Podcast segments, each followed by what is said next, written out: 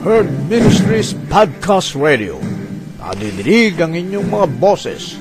Sumasahimpapawid araw-araw sa Anchor Podcast at sa iba pang podcast apps sa inyong mga gadgets. Mapapakinggan sa Anchor FM, Breaker, Google Podcast, Pocket Cast, Radio Public, Spotify at Copy RSS.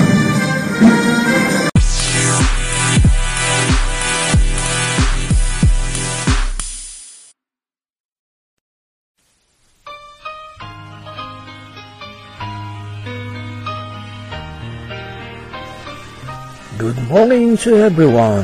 This is your kababayan, Kuya Roland in Herd Ministries Podcast Radio. Wishing all the best that you are in good health condition. Those who are here in America and around the world, free from suffering and enjoying your life, living in a perfect world from God.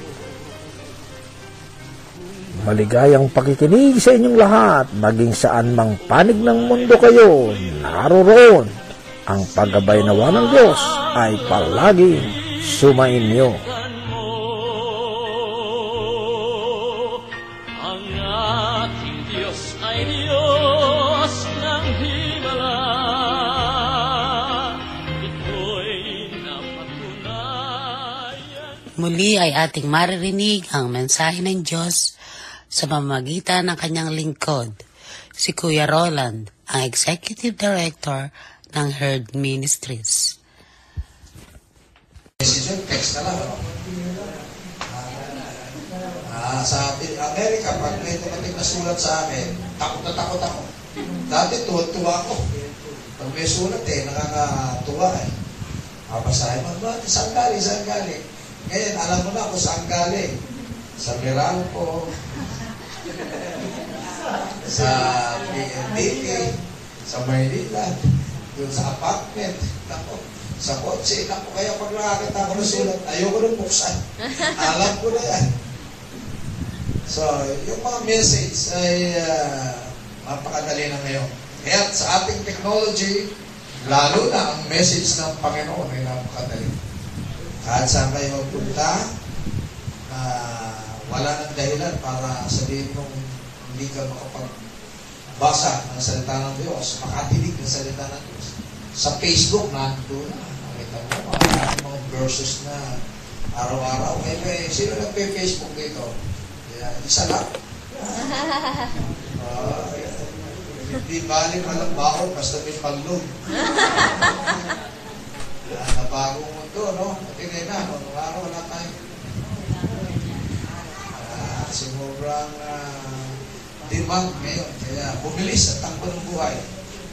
Kaya ako'y uh, nagulat dito sa pag-uwi ko, uh, hindi ko kasi ko nagawin ng bandang sa Rapa ito, may baliwag. Ano, parang na palang bypass din ngayon. Sa baliwag, may bypass na diretso na sa Kalumpit, papunta sa Tarlato. Tuman ako. Kaya dati wala yun. Yung bypass ng Balagtas, going to San, uh, San Ildefonso na. Dire-diretso na, kung going to Kabag na Tuwan. Uh, ako dumadami na karsada. Kaya maganda.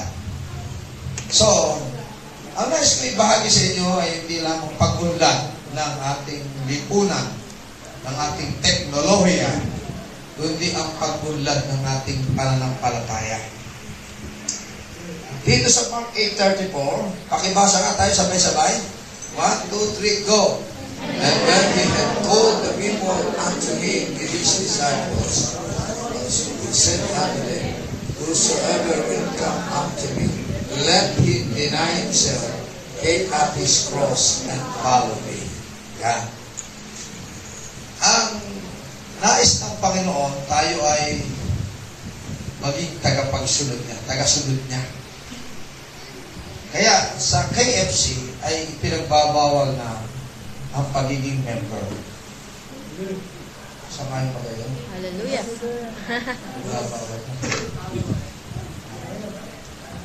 Sapagkat ang kailangan ng Panginoon ay disciple. Doon sa other uh, version niya, ay uh, called the people unto Him Ayun pala, nakalagay, with his disciple. So, kaya bawal ang member, kailangan disciple, mag magle-level up na. Hindi lang yung member. Kasi malaki ang pagkakaiba nun. Yung member, eh karaniwan eh, yun ang kaso namin mga pastor. We are only pampering the member. Na, pag nagpupunta kami sa mga reporting na, tatanungin na kami ng mga superior namin, oh, what happened to your church? Eh, Bishop, ganun po sila, masigla pa rin sila. Pero yung tinatanong ko, nasaan na yung mga miyembro nyo? Nasa ano ng level? Eh, masigla pa rin sila.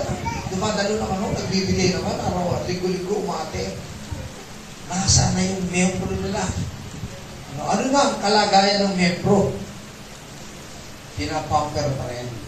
Ibig sabihin, pinapamper, di ba yung bata, lalagyan mo ng pampers para tumahan, para mabuhay lang, huwag maging maingay. Hanggang ganun lang, hindi na makalaki. Eh, meron pang matandang pinapampers. Meron, meron kung may sakit kayo. Yun, kaya pinapampers lalagyan mo ng pampers, basta pampers. So, kailangan, ang member ay hindi manatiling member. So, kanina, kausap ko yung may-ari nito, si Kuya Manny. Sina-challenge ako ng Kuya Manny, Pastor, magtatatlong taon na kayo dito. Isa pala. Gusto ko na kayong paalisin. ba, kung mukha ko kayong paalisin, eh, hindi pa kami malago. Sina-challenge ko kayo, meron daw sa lupa doon na malaki. Eh, pag-isipan nyo na, doon kayo lumipa. Kaya, ayaw na tayo rito. Kaya challenge ko. Kasi nakikita ni Kuya Manny, lumanago tayo. Dumadami na ika kayo, Pastor, na kayo kasi dyan.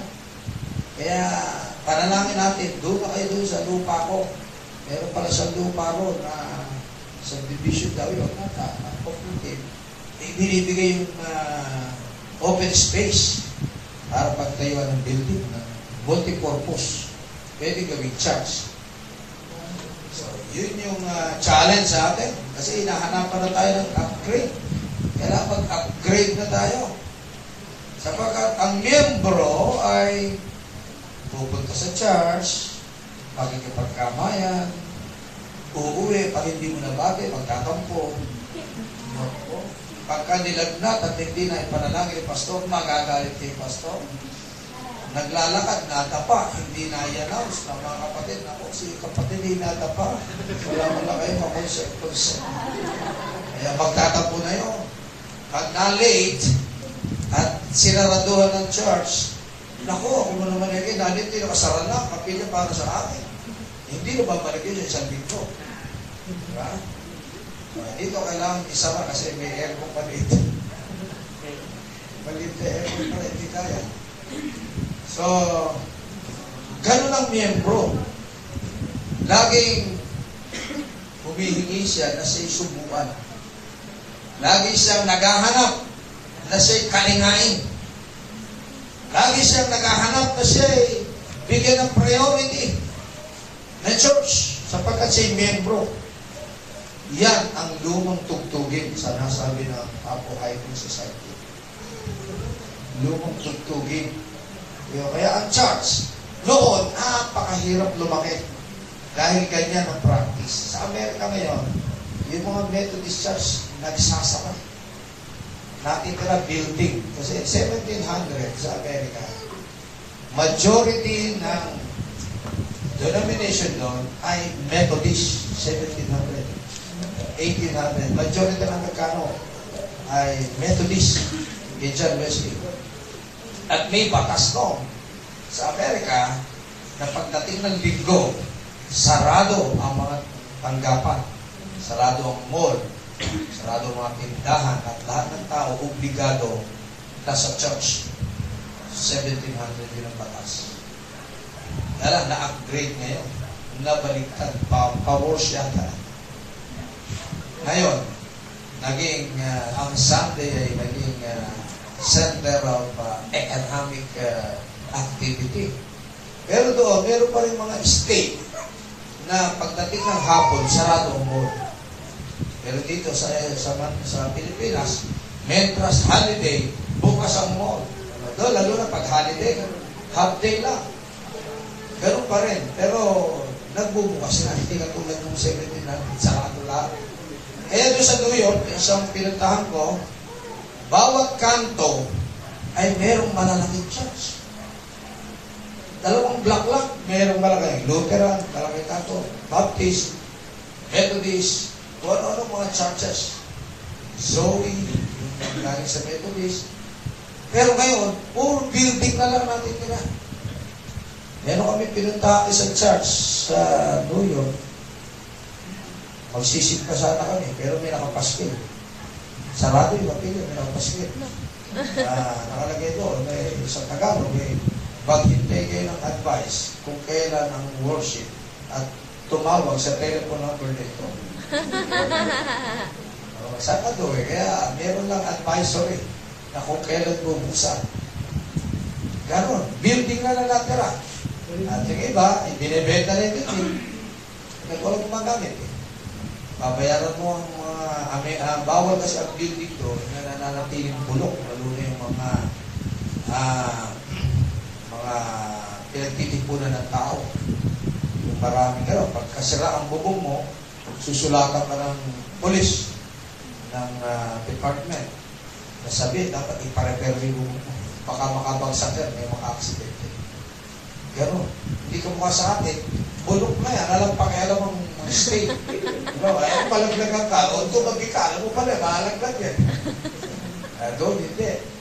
Kaya ang bahay doon, pag bulok, ay naku, susulatan ka ng ah, city. Ipa-repair mo yan, unless di-demolish yan. Ganon. No?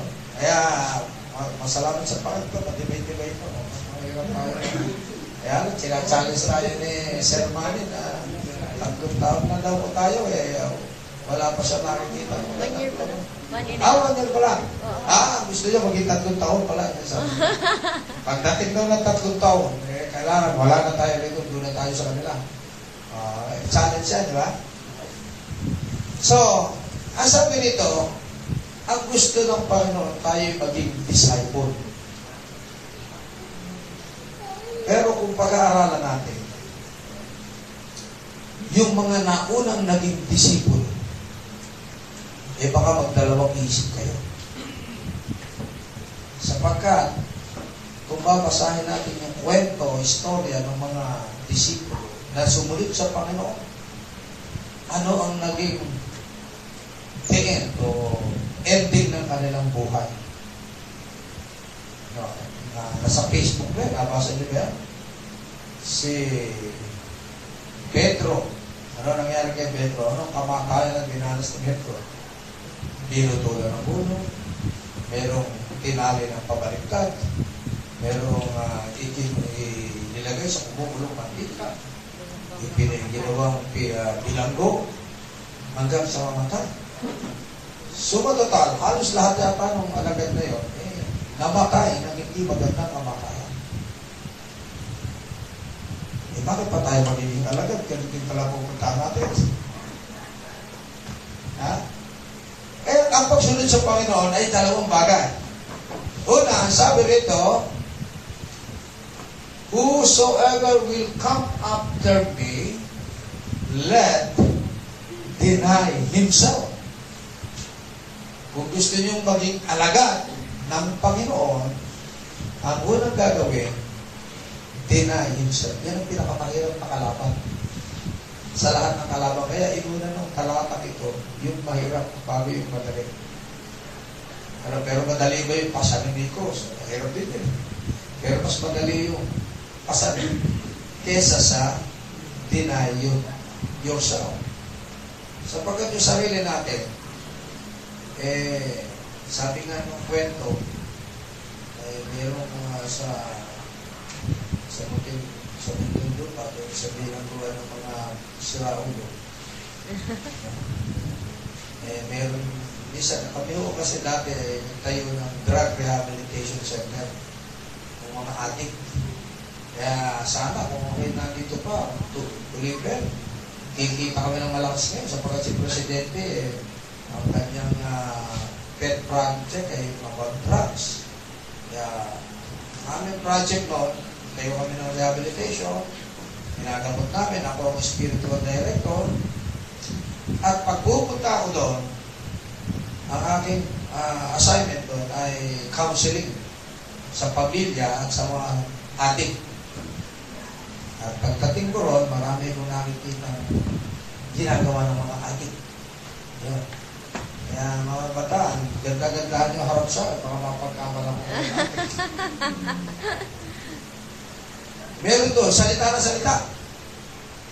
Nagsasalita mo isa. Papraning na eh ka. Kalapit ako. Oh, pastor! Andiyan pala kayo. Okay, good morning. Kumusta ka? Eh, sandali lang po eh pastor. Ah, bakit? Eh, may kausap lang ako. Ah, sino ka kausap mo? Ay, yung sarili ko po. Nag-uusap. O sige, ano ba pinag-uusapan ninyo? Eh, nagtatago po kami. Eh, bakit magkagalito kami ngayon eh? Disgrasya. Magkagalit pala sila ngayon. Pangalawa, ako. Oh, isa naman, eh, may nang pinagagalit. Oh, ano ka ang ginagawa mo?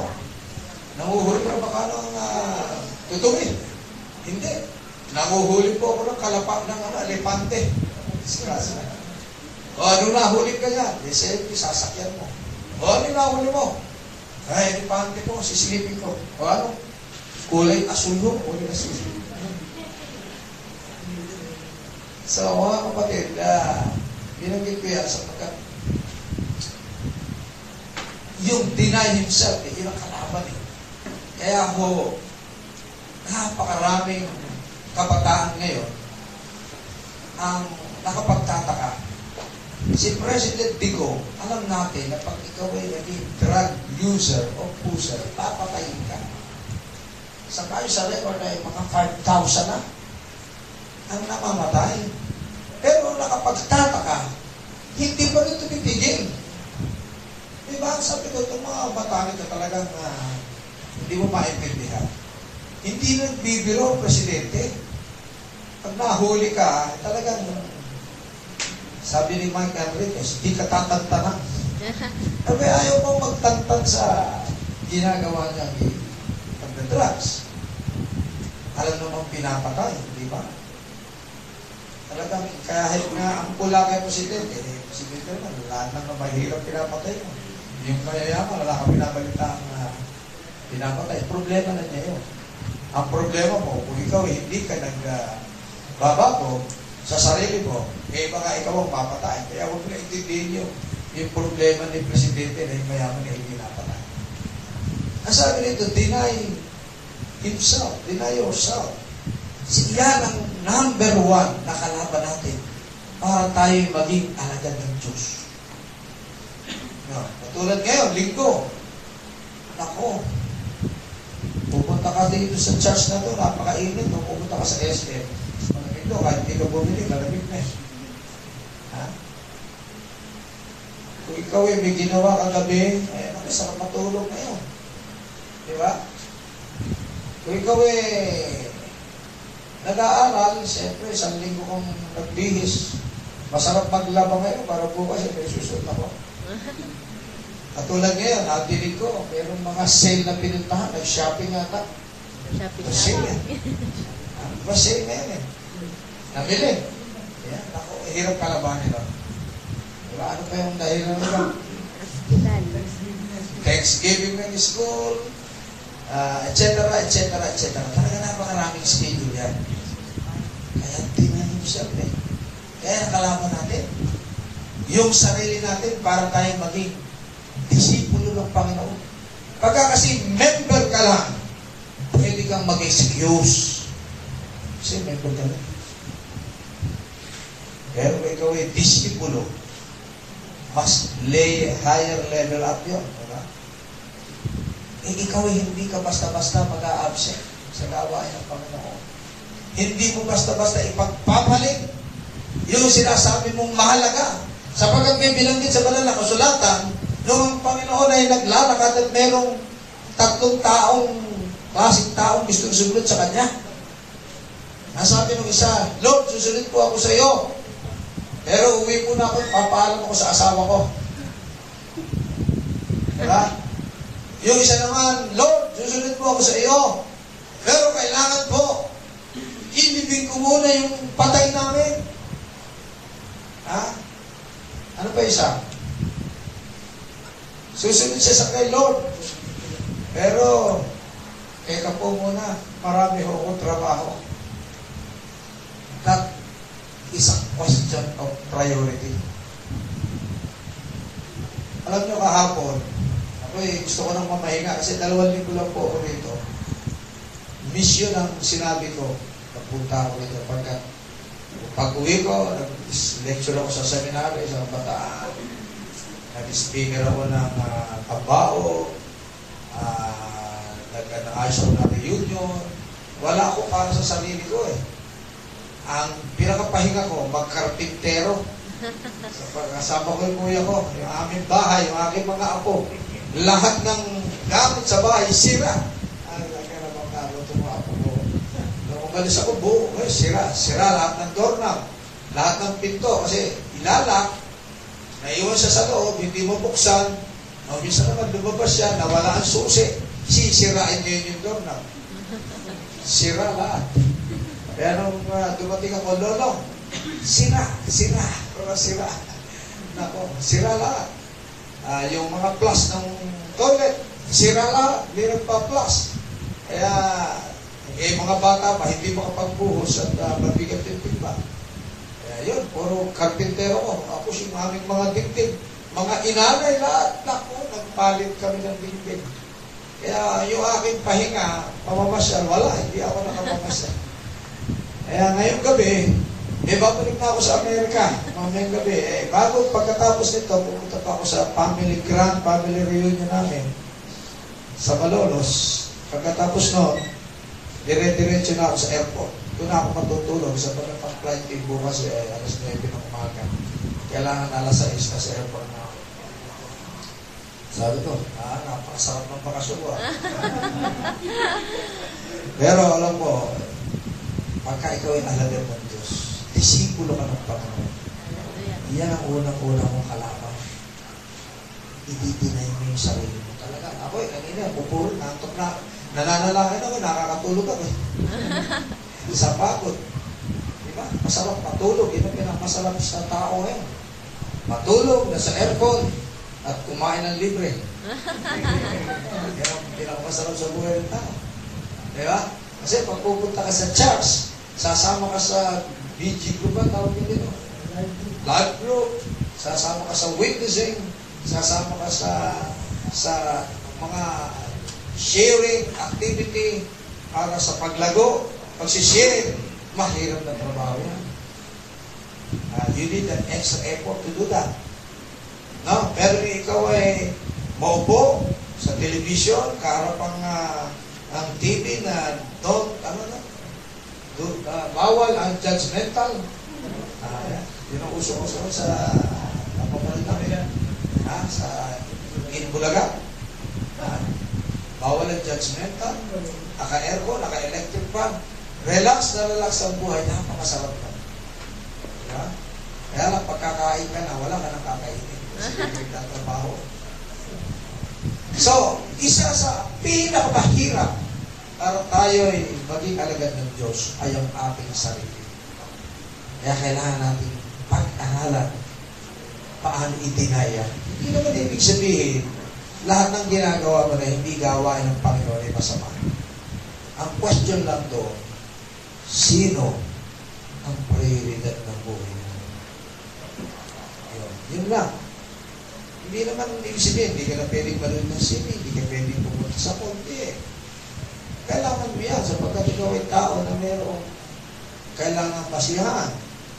Kailangan mo yan, mag-enjoy, pagkat yan ang plano nito sa atin, abundance life. Pero kahit sa ganyang kaparanan, dapat alam mo paano mo babalansehin ang buhay mo.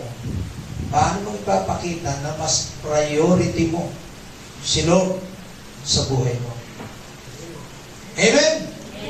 Hallelujah. Priority. Alam mo, nag-aral ako ng world religion sa New York. Eh, ang Christianity, ang Christianity, pinagkatawanan nila. Sapagkat ang Christianity, ang Christian na masyadong demokrasya.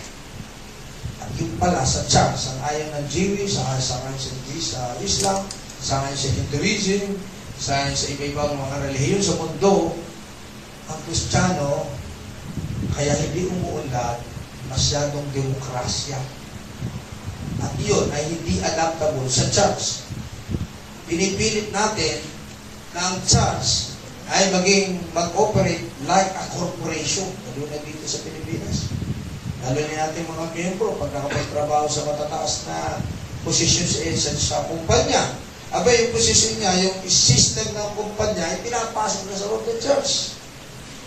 Di ba? Ako'y may miyembro doon sa kalumpit ng araw, Vice President ng PLDT. Susunod doon, Presidente na. Pero ang Presidente, yun ang may-ari. Yung Vice President, marami silang Vice President. Abe, naging miyembro po yun sa uh, Methodist Church. Kung ang gusto niya, kung ano yung sistema ng PLDT, yun ang maging sistema ng local church. Sabi ko kapatid, napakalaking pagkakaiba sapagkat ito yung church. Ito yung sa Panginoon. Ang kapangyarihan nanggagaling dapat sa itaas, hindi nanggagaling sa ibaba. Sapagkat ang disipulo, disipulo ng Diyos, hindi disipulo ng tao. Di ba? Tayo yung disipulo ni Lord, kaya si Lord ang masusunod. Hindi yung sinong mayaman, sinong may karanasan, kung sino yung pinag-aralan na siyang nasusunod sa pagpapatakbo ng iglesia. Yun ang balik, lumabas po sa pag-aaral namin sa seminary. Kaya pala ang Methodist, isa sa ganyan, masyadong demokrasya. Ang power nanggagaling sa ibaba. Di ba? Merong church conference, mga tao yun. Susunod, darating sa district conference. Ang bobotohan, eh, doon nagkakapolitika ka.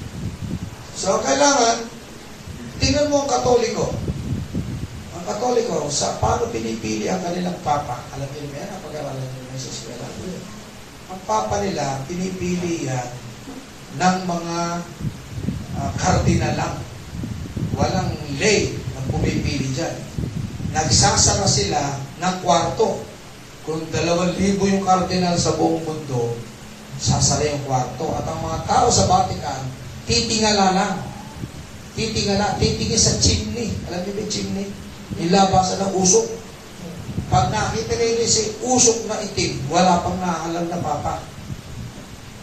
At by meeting sila doon, sila ang pumipili among themselves sa mga kardinal.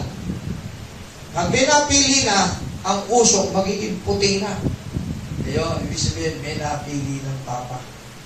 Ibig sabihin, talagang may sacred sin. Ano, banal na paraan. Sapagkat sila-sila lang ang naghahalal at talagang nananalangin sila at sinasabi sa kanila na iyon ang binigay ng Diyos na maging papa. Ang Pope, at very powerful ang Pope sa buong mundo. Isang tao yung pinakamakapangyarihan sa Katoliko. Kahit ang, ang mga monsenyor, ang mga kardinal, pero saludo sila lahat sa sinabi ng Papa. Eh dito, sinabi ng bishop, sasabi ng DS, eh, bishop, para mas maganda ito, ah, oo nga. Sinabi rin ng pastor, ng DS, ng pastor, sa membro, sinabi ng pastor, ito po ang gagawin natin. Eh, pastor, ito po mas maganda. Patay. Yeah. Doon lang, eh, simpleng dahilan, kitang-kita mo na hindi nanggagaling sa itaas ang kapangyarihan ng church kung hindi nanggagaling sa ibaba. At yun ay napatunayan na sa mga karanasan sa history, mapanganib yun. Hindi umunda. At dahil yun, ay nagkakaroon ngayon ng pagkakahiwalay at dikulog at puti. Diba? O, pero kung tayo may katulad ng Iglesia ni Cristo, yan, maganda pong sistema nila. Centralize yan. Galing sa itaas.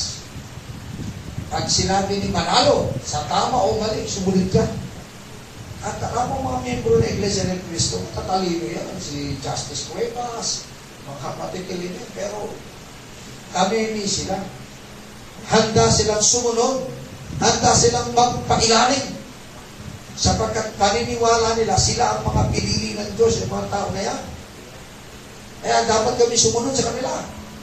Sapagkat kaming mga pastor, bago ka maging pastor, napakahirap. Ha?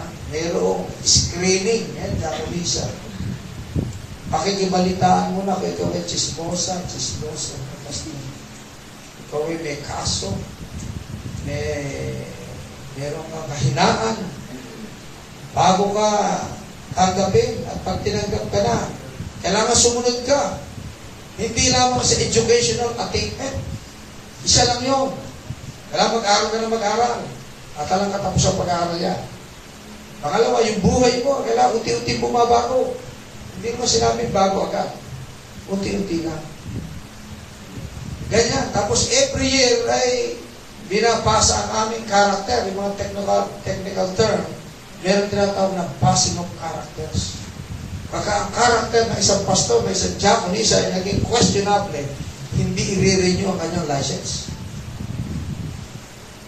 Magdadrive kami ng without license. Driving without license.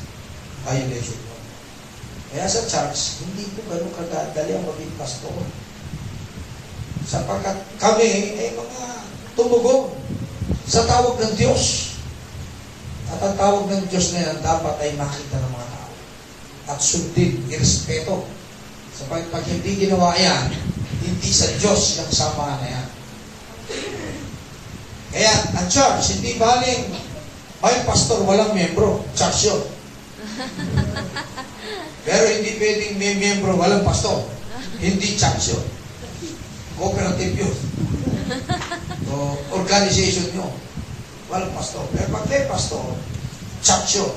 Sapagkat symbol yun, ang power ay galing sa itaas. Sapagkat ang mga pastor ay sila unang tinawag para maglingkod.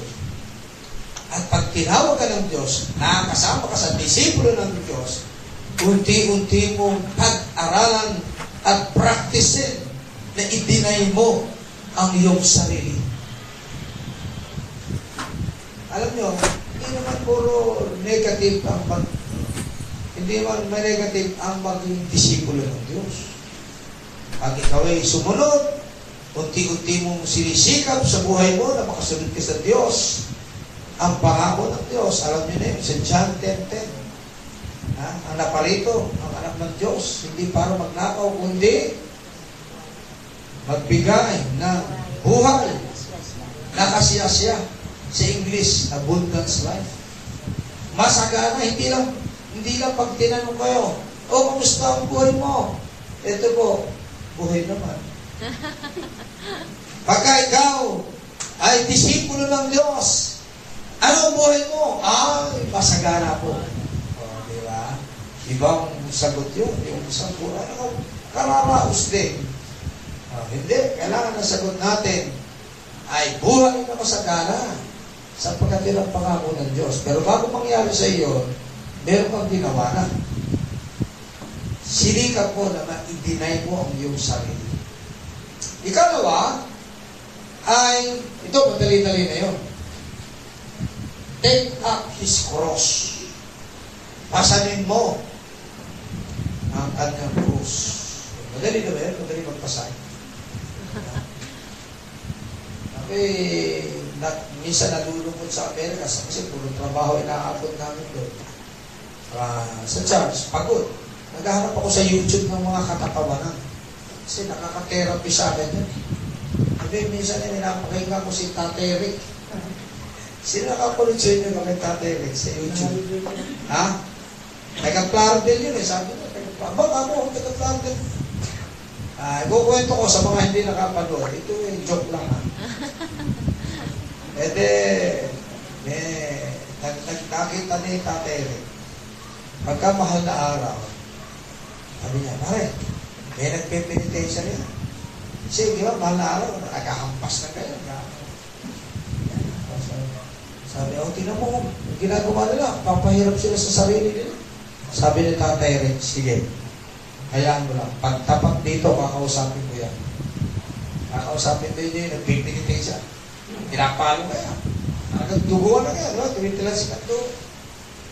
Oh, pagharap dito, pagdating sa harapan niya, kinausap ni Tatay Eric.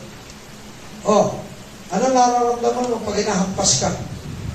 Ay, masakit po. Eh, ilang beses mo na itong ginawa? Pang limang taon na po. Ginagalitan ni Tatay Rick. Ikaw naman, alam mo palang papaluin ka. Dapat bago magmahal na araw, magtago ka na. alam mo ba nasasaktan ka? Eh, bakit gusto-gusto mo pagkatapos ngayon, eh, hirap na hirap ang kalooban mo? Eh talagang, ikaw ay kagandang ako pa yung palo mo eh. Kaya sa susunod eh, kasi isang taon bago mag magtago ka na at nang hindi ka mapalo.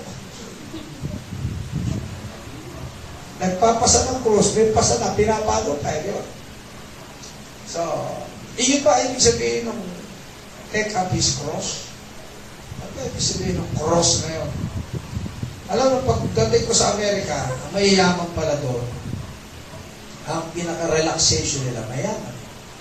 Sumasakay sa cruise ship. Yung barko na, yung Titanic. Napanood nyo naman Titanic, yun. Puro mga milyonaryo sumasakay doon. Iikot yan sa dagat. Kasi ang malilinis ang tubig sa Europe, sa US, napakalinis. Napakababango ng tubig, hindi ka mukha dito sa Manila Bay. Buti nga, nilinis na. Ah, talaga yung mga very romantic ang scene. At ang pagkain, talaga sobra-sobra. Yun ang floating hotel na tinatawag. Ang tawag doon ay cruise. Kaya sabi ng asawa ko, pagdating ko rito sa Amerikas, sasakay tayo sa cruise. Wow, wow, romantic. Kasi labit dalawang taon kami nagkahiwalay na asawa ko. Dahil nandun siya sa Amerika, kami nandito. Babawi ako sa iyo. Tayo ay mag-honeymoon sa cruise. Wow. Papakaganda ng pangalan, ano? Kaya lang, nung magbabayad na kami, $3,000 sa isa. Nako, ako, eh. Pasang cruise na lang ang gawin natin. Kaya kami hanggang ngayon, hindi na ka kami nasasakay sa cruise. Pasang cruise ang inaabot. sa hirap ng pagtatrabaho para makasurvive. Yan. Pero masaya naman dahil kami na sa Panginoon. Kaya sabi ko, darating din tayo yan sa cross na yan. So, ano ba yung cross na sinasabi dito? Ano ba yung ipinapapasal sa atin? Ano ba ano oras pa tayo? Ah, hindi, ako hindi. Ako hindi. Hanggang 12 lang naman. So, ano ba yung cross na yan? Ha? Alam mo, pag in-interpret natin yan, napakaraming cross. Ang sabi ni Satanas, nag-uusap si Satanas sa si Lord. Eh. Alam niyo na ba yung kwento na yan? Baka yan narinig niyo na. Sabi niyo, natatanda niyo yung mga sermon. Basta huwag ka mag-uulit ng sermon. Nag-uusap si Satanas at saka si Jesus, uh, si God. Ah, sabi ni God, wow, ito mga taong anak ko, paglinggo, paglinggo, wow, napupuri, naglulundagan para sa pagpupuri sa akin. Talagang sila'y katanggap-tanggap sa akin. Ha? Sabi ni Satanas, wala. Hindi totoo yan. Dead ba yan? ano yan? Ang ano yan? Tawag yan? Chika na. Charot, charot. Ano ba term? Charot yan, charot. Hindi totoo yan. Hindi lahat ng nandun yan, eh, anak mo. Ha? Meron siya dyan, nagte-text, o akin mo. Meron dyan siya, tutulog. May tutulog ba? Ayan, meron siya dyan, eh, nakikipagkwentuhan. Meron isa dyan, iba dyan, lumilipad ang isip. Yung iba dyan, iniisip yung appointment, iniisip yung pupuntahan pagkatapos ng church. Di ba? Yung iba dyan, eh, hindi naman nakikinig ng mensahe.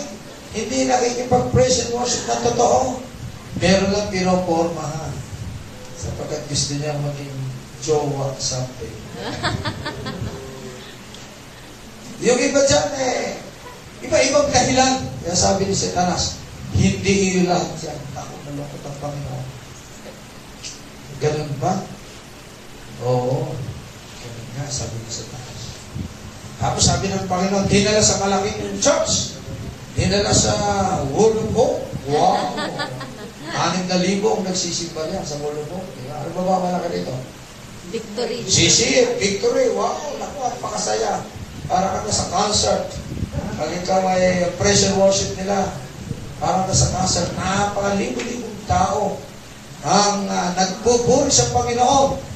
Kaya sabi ni Satanas, Oh, kukunti yan. Makukunti pa yun. Victory, 10,000 nagpo-worship.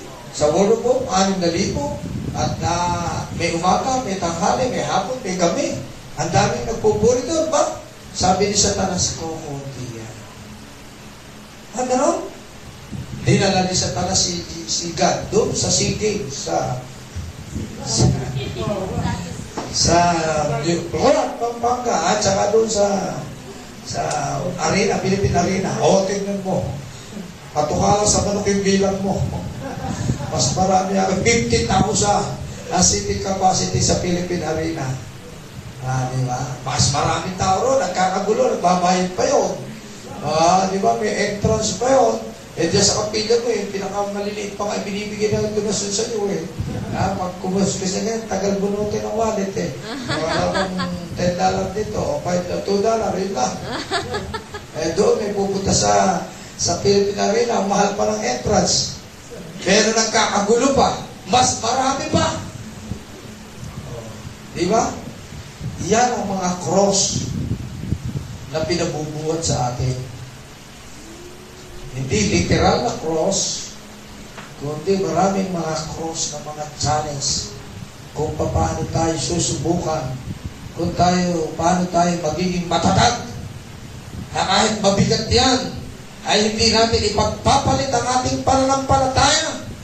Hindi natin ipagpapalit ang ating unang pag-ibig sa Panginoon.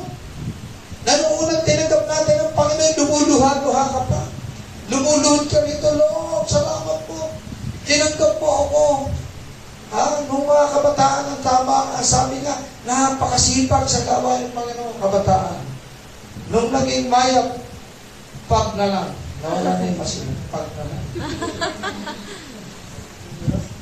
Nung tumanda, nako, by occasional na ang paglilingkod. Kung may occasional lang. Saka pupunta sa church. Marami ng dahilan. Kabataan kasi walang anak. Walang anak buhay. Walang nakaharap ang oras. Pero pagka nagtatrabaho na, may kalaban ang trabaho. May kalaban na. Pag nananamay, ako may labahin na. O, paano ba yung pastor? May labahin ako, may trabaho ko, may tahiin ako, may lahat. Ha? Kaya ano ba klaseng Diyos meron tayo? Pangkabataan lang.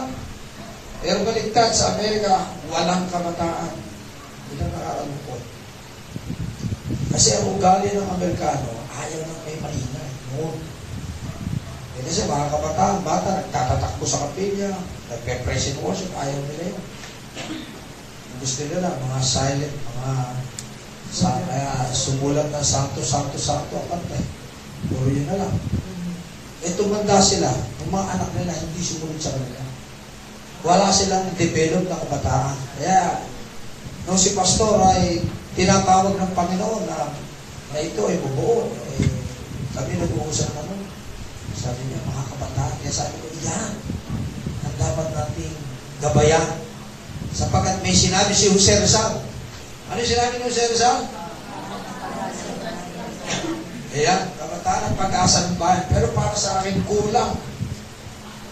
Kulang yung sinabi ng Jose Rizal. Kung nabubuhay pero sabihin ko sa kanya, Gato Jose Rizal, pwede yung matukpungan. Kasi ngayon sa Pilipinas, ang kabataan ang problema ng bayan. Di ba? Mga, mga adik sino? Kabataan. Kaya kulang po ako yan na Dr. Jose Rizal. Kung papayag kayo, iduduktungan natin. Ang iduduktong natin, ang kabataan ang pag-asa ng bayan kung matuturuan ng tama ng KFC. Yan. Amen. Di ba? Kung matuturuan ng tama, saka pa lamang magiging pag-asa. Kasi pagka, kasi yung, yung statement na yun, pinag-aralan ko, ang kabataan ng pag-asa ng bayan, ang barter, nasa sarili ng kabataan. Di ba? Ang kabataan ang pag-asa ng bayan. Ibig sabihin, ikaw na kabataan, kailangan magsikap ka para ka maging pag-asa ng bayan. Nawalan na yung role yung pagulang mo.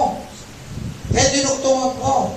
Ang magandang duktong doon, kung matuturuan ka ng tama, sino magtuturo? Unang-una yung magulang. Tinerol ang burden ngayon. Dalawa. Doon sa may katawan ng kabataan at sa magulang. At duktungan pa natin kung matuturuan ng tama ng KFC. Yeah. Kasama ng church. Ang magtuturo kayo itong church. Alam mo, ako eh, sa lahat ng destino ko, ang concentration ko puro kabataan. Kaya ang puro problema ay binigay sa akin ng kabataan. Kaya ngayon, sasabihin ko sa inyo, para wag na maging problema. Mga kabataan, practice yan. Masaya sa kapilya. Yan, bukas ang kapilya. Bukas ang, ah, ang electric pan, ang, ang ilaw. Sige, di ba rin ako pumasto sa kuryente. Nakagalit sa akin yung mga miyembro, bakit ito pastor pinababayaan yung sayang ng kuryente? Naglalaro lang naman niya, kukwento lang naman sa loob. Alam niyo ako, mas malaki ang disgrasya. Ah, maliit ang disgrasya pag sa kapilya. Kung sa kasada yan nag-uusap, delikado. Mas malaki ang disgrasya. Pero minsan, may nangyari, disgrasya sa loob ng kapilya. Naku, na-disgrasya ako. Yun pala, nagkaligawan na. Hindi inamis kasi sabi ko sa kanila, pag kayo ay nagkakaligawan na, sabihin nyo sa akin at gagabayan ko kayo. Kasi gusto ko kayo magkaligawan kaysa sa iba kayo manliligaw.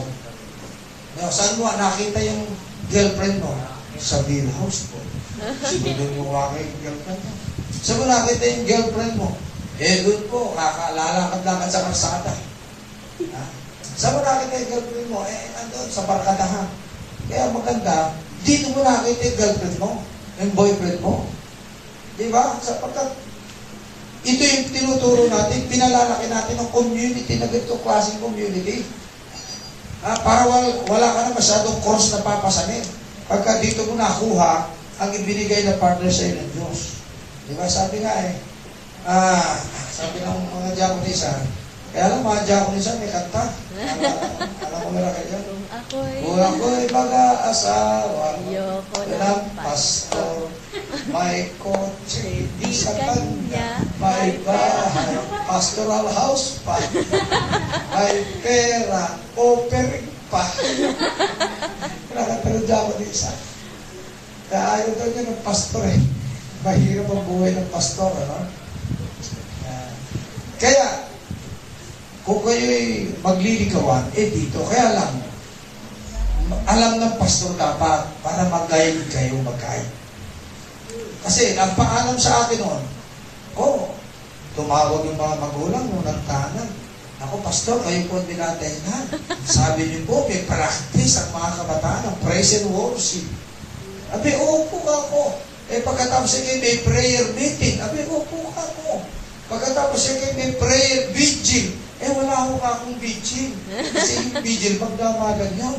Hindi ako, makaya ka nag-prayer vigil. Eh, hindi umuwi. Nagtanan pala. Ako, nakidisgrasya ko. Kaya ako na-disgrasya. Ako ngayon ang naghanap. Lalap namin, nagtanan. Tago. Eh, sa lagot yung mga kabataan.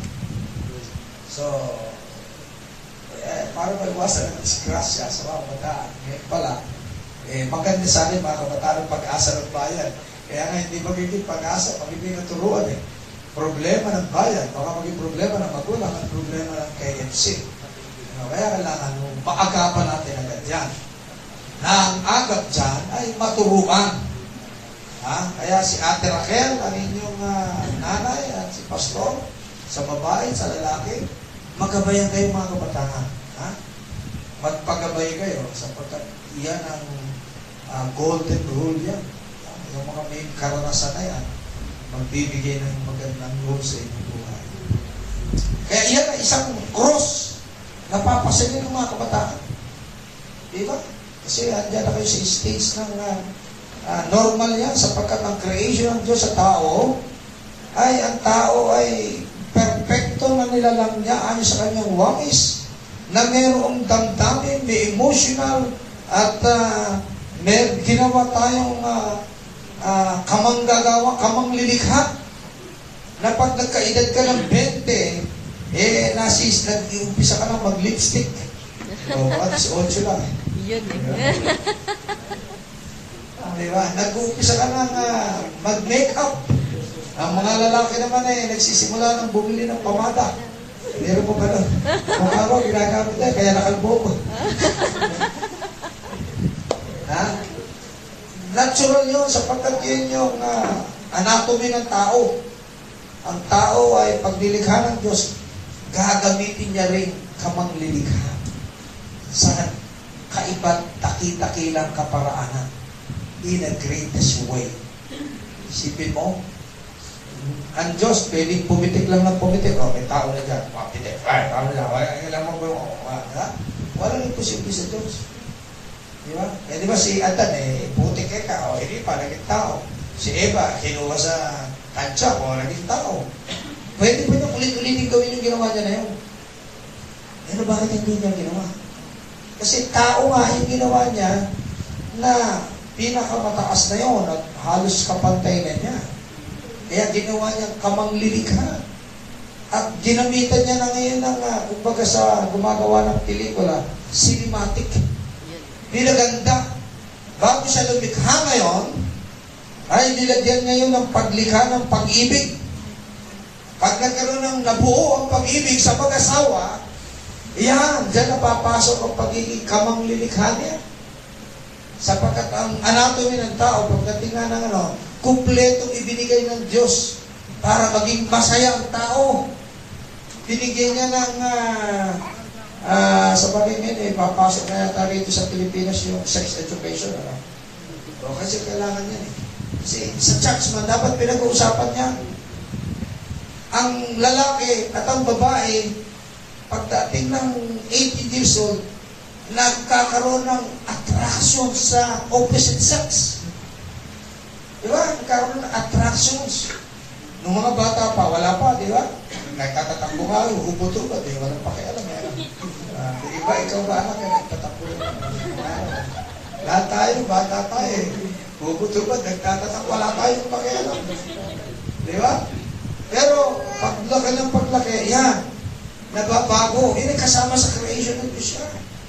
Hanggang sa baka malaman mo na yung babae at lalaki, na-attra ka na.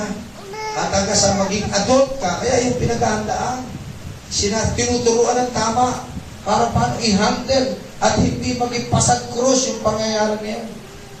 Kaya ako binabanggit nito sapagkat sa ayon sa study o sa survey dito sa Pilipinas, pinakamababang nag-asawa o na na-involve sa sex ay 10 years old. Yun. Sipin mo yun. No, hindi pa nagkakaroon yata yung 10 years old. Ah, meron na. Apo ko eh, 9 years old eh. Dinugun eh. Kaya to, to, uh, natakot na takot eh. Lumulundag sa mami niya, bakit daw may dugo yung panty niya? 9 years old si Gabi. Pero pinaliwanag ng nanay niya, anak, talaga ka na. Nagbabago na yung uh, anatomy ng buhay mo. Yan, kaya eh, pinaliwanag sa kanya, na hindi ko na ganun pala yun. Ngayon, naging conscious na. Hindi na basta pagkaligo ng bali, tatakbo ng hubot-ubat. Nagbibihis na siya. Diba? Bago na yan. Ganun yun. At yan ay kailangan natin turuan para hindi sila maging pasang krus ninyo yan. Sapagkat isipin mo ang sabi dito sa Pilipinas, hindi kasi naturuan. Kung hindi naturuan sa bahay, pupunta sa KFC. Eh kung hindi rin naturuan ng KFC, disgrasya ang maabutin. Kahit nasa church, eh disgrasya pa rin. Kaya hindi susi yung nagpupunta sa church, eh hindi na disgrasya. Kaya maraming mga tao nga sinusumpa ng church. Kaya nga, kung nagpunta sa church, nagkagulo-gulo buhay ito. Di ba? Kaya ayoko na pumunta sa church. Puro away lang yan. Puro problema lang yan. Eh kasi nga, ang problema, hindi natin inaalam ang tamang katuruan. Ang katuruan ay galing sa itaas. Hindi galing sa ibaba. Diyan tayo dapat mabago. Ang Panginoon hindi na babago. Tingnan nyo ang kasaysayan. Siyang lagi nauna bago ang tao. Siya ang unang lumikha. Siya, binigay niya kanyang anak. Siyang nagturo sa mga alagad, hindi siya tinuruan. Sumunod ang mga tao at naglumaga, lumaganap ngayon ang Kristyanismo. Pero pinipilit, binabaliktad ng Kristyanismo ngayon. Kaya dumadami ngayon yung krus na binapasang ng mga Kristiyano. Meron isang pastor sa Methodist no, magpapastor pa lang siya. In-interview siya in spring. Oh, pastor, ikaw ba eh, brother, ikaw ba eh, magpapastor? Opo, gusto ko magpastor. Sabi, idilista yung mga gagawin niya. Kailangan ganito gawin mo. Ay, hindi ka pa high school graduate, pagtapos ka ng high school. Pagtapos ng high school, maganda ka ng college. Pagkala ng college, pag-seminary ka, mag-doctoral ka, at uh, ito, gagawin mo para maging pastor ka. At yung trabaho mo, nag-alala ko ng mga ano yun eh, ng mga mga plastic, mga orokan, yun ang trabaho niya. Masipag na kabataan niya. Kasi, eh, yung trabaho mo, babawasan mo na ang paglalako mo niya. Sapagat ilalako mo na ang salita ng Diyos. Marami sinabi sa kanya, ambong. Naku, pag uwi, natulala. Naku, hirap pala magpastor. E de, nagsimula siya, sinubukan niya. Nagpastor siya, dinistilo siya, assistant pastor ng mga dalawang buwan. Eh, ginawa naman ng pastor, sinunlulit, binigyan ng maraming uh, trabaho sa church. Ikaw ay ka ang taga-hawak sa kabataan, ikaw ay ka taga-hawak sa mga ganon, ikaw ay ka magdadalaw, ikaw ay ka. Eh, walang pagkaalam-alam. Ang una lang niyang pinahawakan siya, gusto niya magpastor. Alam niyo nangyari? Pagkaraan ng ikatlong buwan, nag-resign na. sa magpapasta. Ilang buwan. Nag-resign na. At nung kinausap ko, oh, kamusta ka na? Nako, nung naging pastor ako, humirap ang buhay ko. Hindi ganyan ang inaasahan ko. Magtitinda na lang uli ako ng plastic. Tahimik pa ang buhay ko. Di ba? Nagdagdagan ang problema niya kasi magpapastor. Kaya hindi, hindi lahat ng nag uh, pupunta sa Panginoon, may krus tayo papasanin. Pag hindi mo naintindihan ang pagpasa ng pagpasa ng krus na yan, pag take up His cross, eh magano ang mangyayari sa'yo. Ganun ang mararamdaman mo, hindi naintindihan ako po. Problema pala yung pinasok ko na yan. Di ba? Hindi pala masaya yan. Akala ko naglulundagan sila, masaya lagi eh. Akala ko nagkakamayan sila, nagkakainan sila, nagkakamay, nagyayakapan sila, ang saya-saya nila. Pero hindi pala lagi gano'n. Di ba? Hindi gano'n ang disipulo. Pero ang sikreto, ang sabi rito, and follow me. Yun eh, prerequisite. Ibig sabihin ng prerequisite, kailangan, bago ka sumunod, magawa mo yun. Kung nag-aaral kayo ng high school, mayroong prerequisite list ng subject. Bawa, kukuha ka ng English 2. First year ka, English 2. Bibigyan ka ba ng English 2? First year ka? Intindihan niyo ba yan, mga bata? Mga bata? Hindi kayo bibigyan. Kailangan dumaan ka muna sa English 1. Yun ang prerequisite. Dadaan ka muna sa English 1. Sa pagdadrive, ang prerequisite, kailangan meron kang driver's license. Kahit marunong ka na mag-drive, at wala kang driver's license sa gobyerno, hindi ka pwedeng mag-drive. Meron kang prerequisite na dadaanan. Uh, yun yung mag-cross. Kaya yung prerequisite na yan, ay, kaya pre, ano, requisite, pre-requirement. Kailangan daanan natin. At huwag kayong matakot. Si Lord, eh, alam mo, hindi ko statista. alam niyo ba yan? Hindi naman siya natutuwa na kayo'y naghihirap. Meron siyang pangako. Habang dinadaanan mo, dinidinay mo yung sarili, pinapasan mo ang cross. meron siyang pangako habang ginagawa mo yan.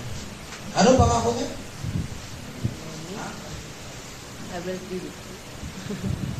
Ano pangako? Ha? I will be with you. Ah, Ang pangako niya, I'll never leave you. You. Diba? Sabi yan, don't forsake you. Hindi kita iiwan. Ni papabayaan man. Kaya yan eh. Testing lang yan ni Lord sa atin. Kaya si Pastor Rodney nung nananalangin na nagkakaroon na siya ng struggle sa buhay niya. Kaya pare, parang hindi na ako nagiging effective sa Polo UFC. Parang tinatawagan ako ng Panginoon sa isang misyon, ministry ng, ng paglilingkod. Kaya sabi niya, na didinig ko. Kaya sabi, sabi ko sa kanya, lakasan mo pagdinig mo, baka baka yung nadidinig mo, eh, na, nakaringgan lang kayo. Hindi totoo yan. Nadidinig mo. Di ba, disgrasya ka. Di ba? Kaya kung minsan dapat talaga maging matalino tayo sa kalooban ng banal na Espiritu, yung nadidinig natin yung talagang yan, hindi siya totoo ba yan? Sa Panginoon ba talaga yung nadidinig natin na yan? Baka sa sarili mo lang? Kaya ang iglesia na ang pundasyon ng Panginoon, yan ay hindi mawawala kailan. Hallelujah. Pero pagka ang iglesia, samahan, eh samahan lang ng tao, mawawala yan. Baka 10 years lang, wala na. 5 years, 10 years, wala na. Pagka sa Panginoon yan, kahit mawala si Pastor Rodney, mawala ako, mawala si Ate Raquel, at sino man ang tao rito na leader ay mawala. Itong KFC, nandiyan pa rin yan sa Panginoon. Sapagkat ang buhay natin, eh, limitado na lang. Ako, next year, magbe-birthday ako na 60 years old. Happy birthday. 60 na po. ako.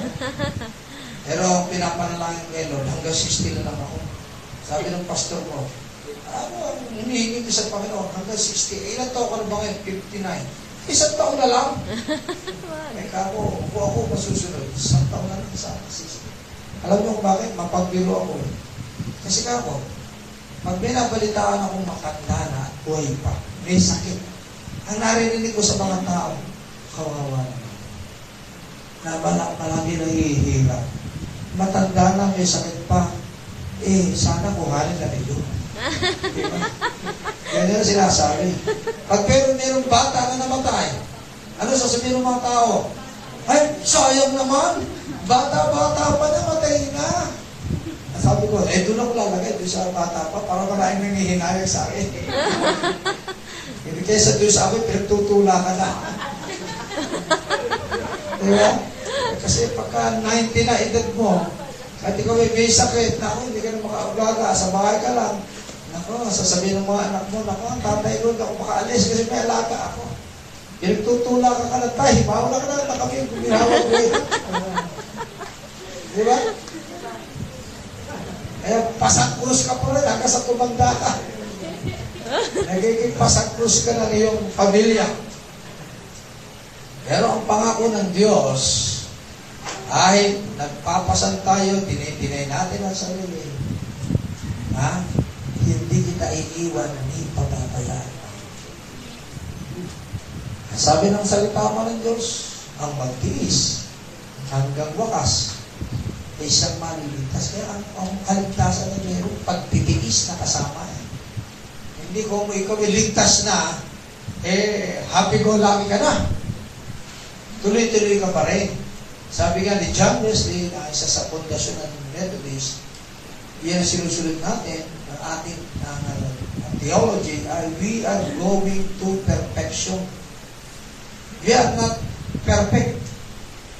Hanggang ngayon, walang perfecto sa atin. Pero tayo yung nagsisikap na maging perfecto araw-araw.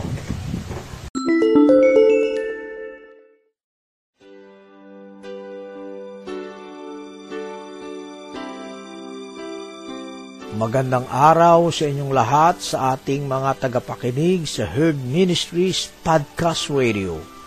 Ito po ang inyong lingkod, si Kuya Roland. ang Executive Director ng Herd Ministries. Mayroon po kaming hinihiling sa ating Panginoon ngayon na makapagtayo ng programa ng bayanihan sa pagiging mabuting katiwala. Ang programa na ito ay naglalayo na tumulong sa ating mga kababayan sa Pilipinas, sa ating mga kababayan na mga mahihirap o yung mga poorest of the poor. Di kaila sa inyo na sa kasalukuyang COVID-19 pandemic ay sila ang mas naapektuhan sapagkat wala silang kakayahan na ipagtanggol ang kanilang kalagayan sa usaping pangkabuhayan. Samahan ninyo kaming humiling sa ating Panginoon na gabayan niya ang katagumpayan ng programa na ito. At gayon din sa inyo na ating mga kapatid sa Panginoon at mga tagapakinig na ang inyong 99 cents dollar per month ay isa ng kasiguraduhan ng katagumpayan na muli natin silang samahan na mangarap at maitaas ang antas ng kanilang mga buhay. Buhay na may pagtitiwala sa kapangyarihan ng Diyos. Salamat po sa pagiging sponsor ng bayanihan sa pagiging mabuting katiwala. Click nyo lang po ang sponsor menu sa ating Herd Ministries podcast dashboard at maibibigay na ninyo ang inyong mga tulong. Muli ang paggabay nawa ng ating Panginoon ang palaging sumainyo. Salamat po.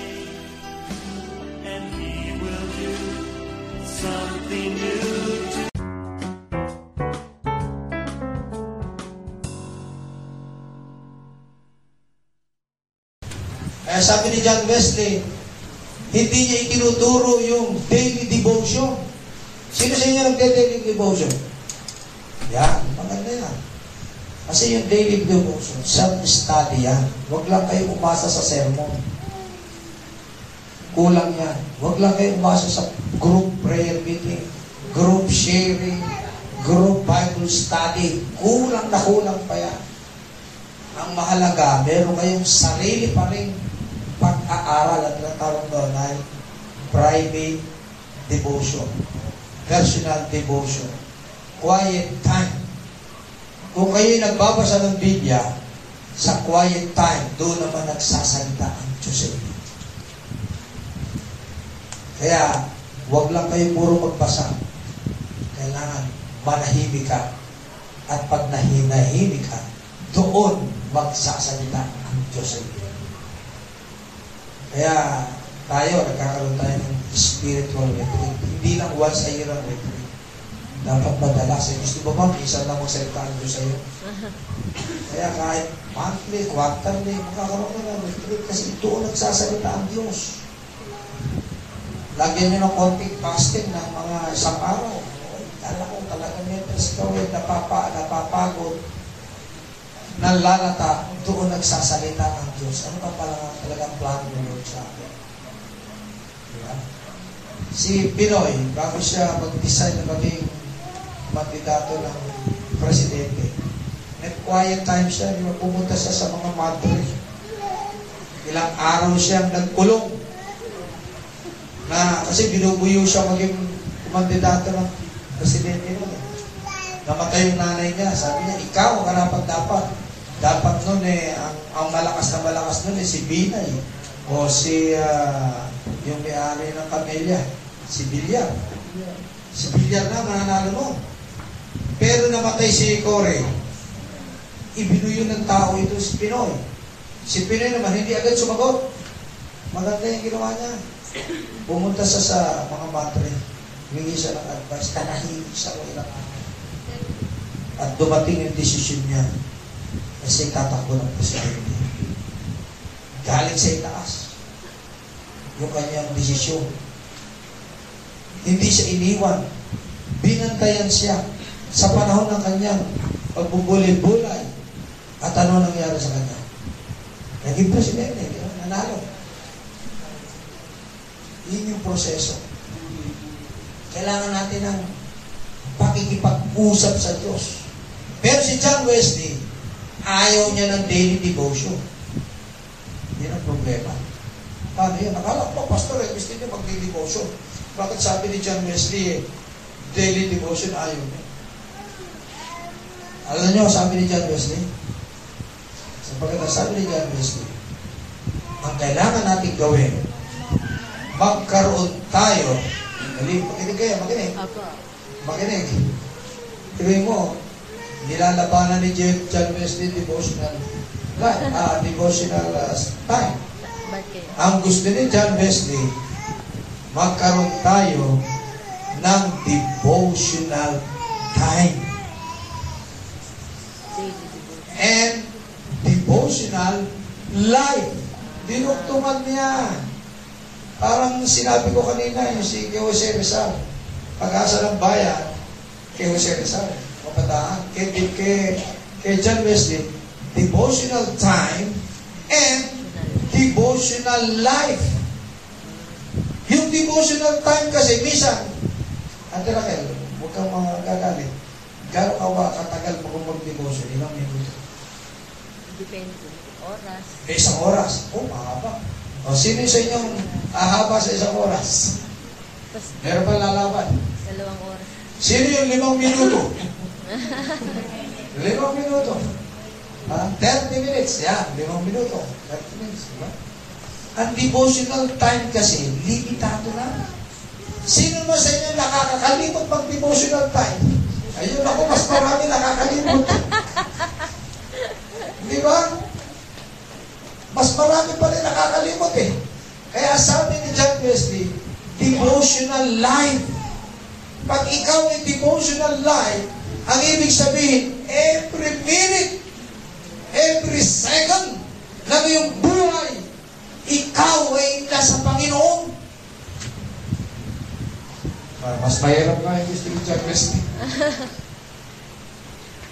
Yun ang gusto niya. Yan yung krus. Napasan-pasan natin eh.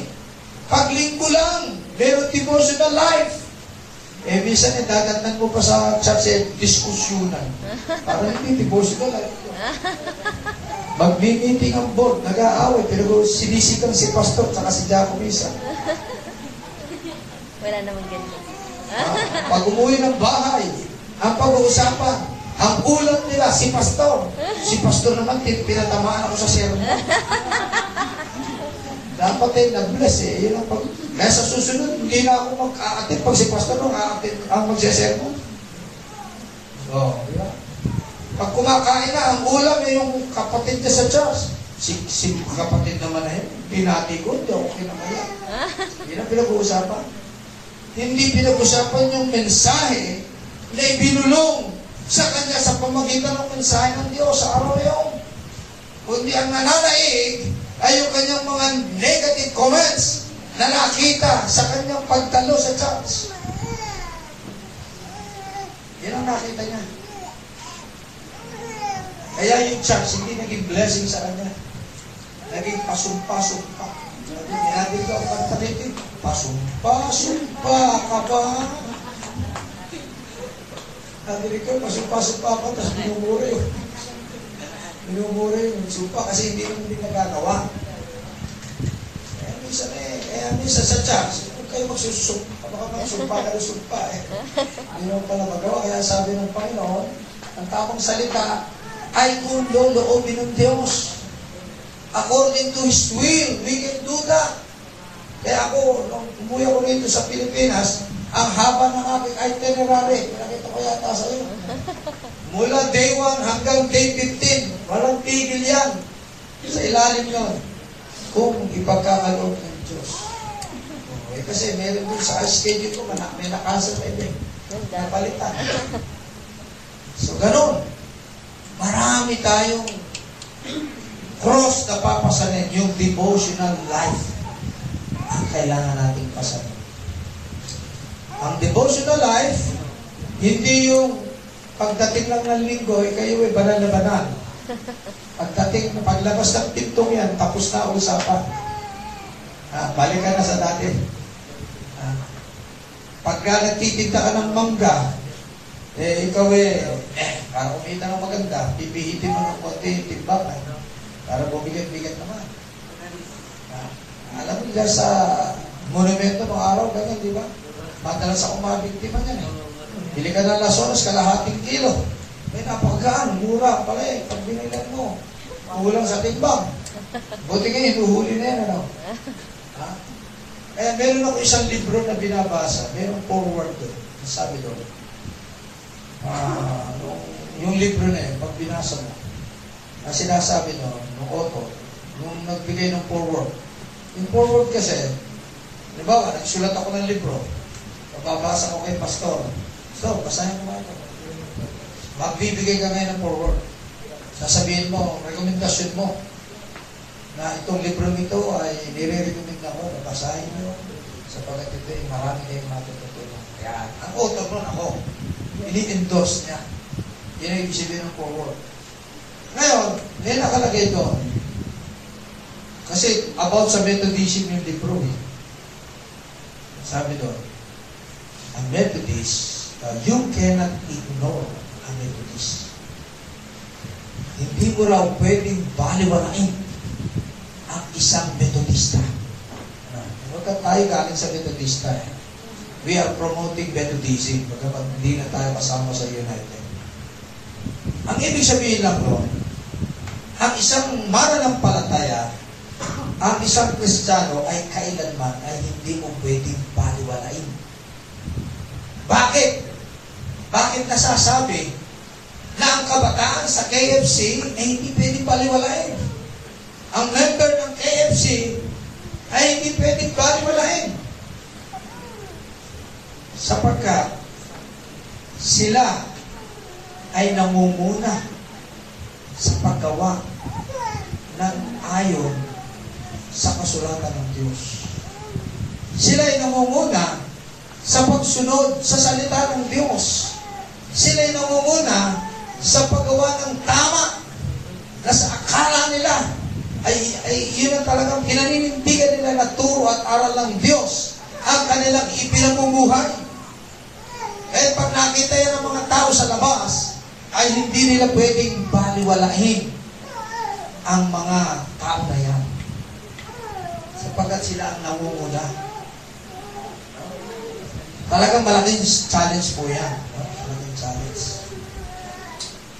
Sapagkat ang Panginoon, nakita mo, ang Panginoon ay inuhusgahan ng mga Hudyo during the time ng mga Jewish time, di ba? No, ang Panginoon ay nagkatawang tao, kasama niya yung mga alagad, nangangaral siya. Sinusundan siya ng mga paraiso at eskriba at mga Hudyo. Yun ang kanyang uh, follower, dalawa eh. Follower niya, totoong sumusunod sa kanya. Yun ang isa, naghahanap ng mali. No, Paul Piper, na follower. Sa church, maraming ganyan, di ba? Mga Paul Finder follower. Sinahanap lang kung saan magkakamali si pastor. Meron naman, nga, kay Jesus, ganon. Kung saan magkakamali si Jesus, kung saan naman pinangangaral si Jesus. Kaya doon si Jesus ay nagpagaling sa panahon ng uh, Sabat, ng Sabat. Ano? Yung u- amo ko sa sa Amerika po eh, Budyo, Rabbi. Talagang leader ng mga mga Hudyo. Kaya kami nag-aaral. Napakahigpit. Napakahigpit sa panuntunan. Sabado, ba, ba, sa biyernes ng gabi, bawal na silang gumawa. Conservative Jewish yung amo ko eh. Pati yung pang, pampunas ng puwet, toilet paper, hindi nila pwedeng punitin yan tuwing araw ng Sabado. Pinapupunit sa akin yun. Pinupunit ng mag-asawa. Pupunitin na nila ng biyernes. Pupunitin na yan. Hanggang sa mag gagamitin nila ng Sabado. Ng biyernes ng gabi hanggang Sabado. Bawal na silang mag... Pati yung punit lang, malaking issue yun. Pagkira ako ito. Napakainit sa pagsunod. Di ba? Ganon sila. Kaya yung nung si Jesus ay nagpagaling sa panahon ng Sabat, nakakita sa mga Paul Finder ka, na follower. Hoy, bakit mo ginagawa yan? Sa ngayon dito sa 2x2x4 nakasulatan, eh huwag kang uh, kikilos, gagalaw sa panahon ng pamamahinga. Eh bakit mo ginagawa yan? Lapag yan sa kautusan. Ako, pinakaso ni Jesus, di ba? Pinakaso ito. Eh sabi ng Panginoon, eh kung ikaw eh, May baka. Nahulog sa balon. Eh, araw ng pamamahiga. Ano gagawin mo? Papabayaan bang mamatay baka mo? Hindi ba dililigtas mo rin yan? Dahil nangihinayang at ilang kilo, magkano sa kilo ng baka? Ah, di ba? Eh, dililigtas ng mga utyo nun eh, pag nangyari yun eh. Kaya yun ang ginawa example ni Jesus eh. Di ba? Kasi, huwag kayong mapagkunwari, sabi ng Panginoon. Kunwari, kayo napakahusay nyo, uh, sumunod-sumunod. Wala eh, hindi pala totoo ang pagsunod. Bakit ang tao lang? Kaya, ang sabi rito, and follow me. Ang gusto ng Panginoon, tayo'y sumunod sa Diyos sa mas malalim na kaparaanan. Alam niyo, pagsunod sa Pana, malaking issue yan eh. Kaya ngayon, nagkaroon ng mga division ng mga churches. Kasi, sa kanila, pagka hindi ka naglululuhod at lumulod ka ng umiiyak, hindi pagsunod sa kanila. Hindi ka raw, wala ka raw intensive commitment. Wala, pagka ikaw'y mananalangin at hindi ka umiiyak, wala kang intensive prayer. Ang prayer mo hindi totoo sa puso mo. Pag hindi ka nag-i-speak in tongues, eh hindi ka raw totoong sumusunod sa Panginoon. Yung nilagyan na ng maraming kulatilya to, pagsunod na to eh. Pero simple-simple lang naman ang gusto ng Panginoon yan eh. Pinahirap ng relihiyon. Kaya minsan na yung relihiyon eh. Kaya maging, ah, ano tayo, matalino tayo. Hindi lahat na nagsasabing kami sumusunod sa Panginoon. Sunod. Napakaraming kondisyon. Ang relihiyon ang magbibigay niyan. Hindi ang Diyos. Ang Diyos ay simpleng pagsunod lang sa Kanya. Tanggap yan. Eh ngayon, eh, pag ikaw ay sumapit doon sa relihiyon na bawal ang walang buhok, eh, doon, pwede. si Pastor Rod, malapit na rin makakawal. Kailangan nakadamit, na maganda, nakaputi, ang damit, hindi pwede hindi nakaputi. Ha? Mahaba ang buhok. Sabi sa Biblia, kailangan ang babae, mahaba ang buhok, ang lalaki, may ang buhok. Yeah, sa Deuteronomy, napakarami regulation dyan. Ha, bistida, ang kakainin, ako, lahat ng ah, yung mga Hudyo, bawal ang halal, kailangan halal. Kailangan ay uh, kos, uh, kosher, ah, bawal ang mga baboy, yan, lahat ng masasarap na yan, ibigay niyo sa akin, kakainin ko yan. Mga pata, bawal yan, sumpo, dugo, bawal lahat, napakaraming binawal para makasunod. Masyado lang. Ninegosyo na ng relihiyon. Tinatakot ang tao ngayon. Pag hindi mo ginawa yan, hindi ka makasusunod sa Diyos. Pinahirap.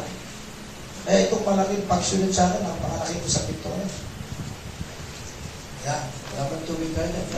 Tubig ka rin ng boto yan. Po kayo eh. Yan, yan pala tubig. Ako nga inuubo eh. Purihin ang Panginoon. Eh. Hindi na ako inuubo eh.